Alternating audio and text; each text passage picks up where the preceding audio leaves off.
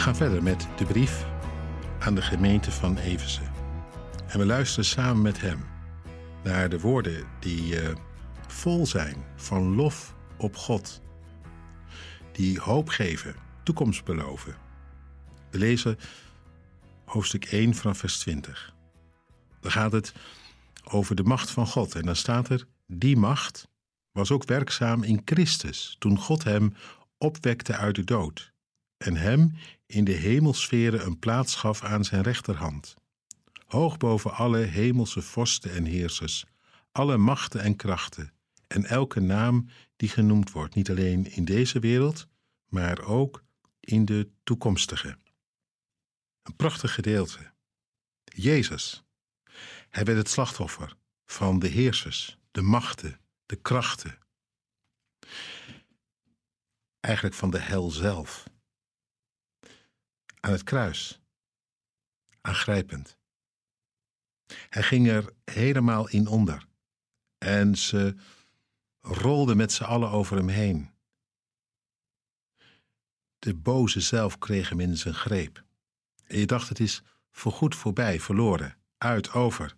Met dat van God, met dat van Jezus. En juist toen en daar heeft hij die machten gebroken.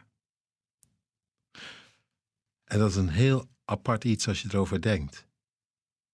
Hij kwam erin terecht, maar niet omdat hij het ernaar had gemaakt, maar omdat hij er heel wel, welbewust voor koos. Zodat voor ons eigenlijk de macht werd gebroken. Hij gaf zich over aan die machten om voor ons vrijheid uit te roepen. Vergelijk het met iemand die de gevangenis ingaat voor een ander. Met dat die gaat zitten, wordt voor de ander de vrijheid ingeluid. Of, en dan kom ik even terug bij het begin van de Bijbel, zoals het ooit al was gezegd in Genesis 3. Van die slang, weet je wel? Die slang die zou, zou bijten in de hiel van de nakomeling van Eva. En daarmee werd al geduld op Jezus.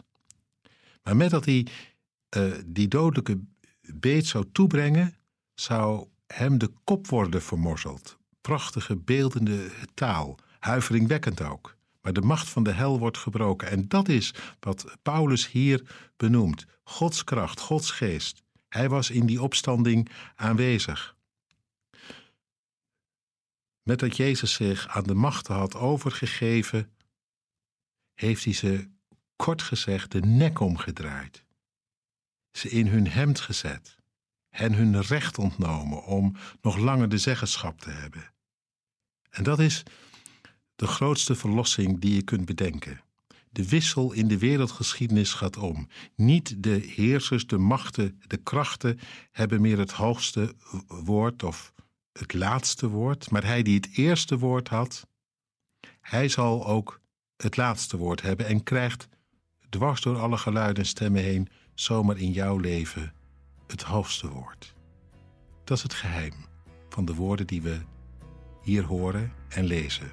Zalig als dit geheim het geheim werd van jouw bestaan.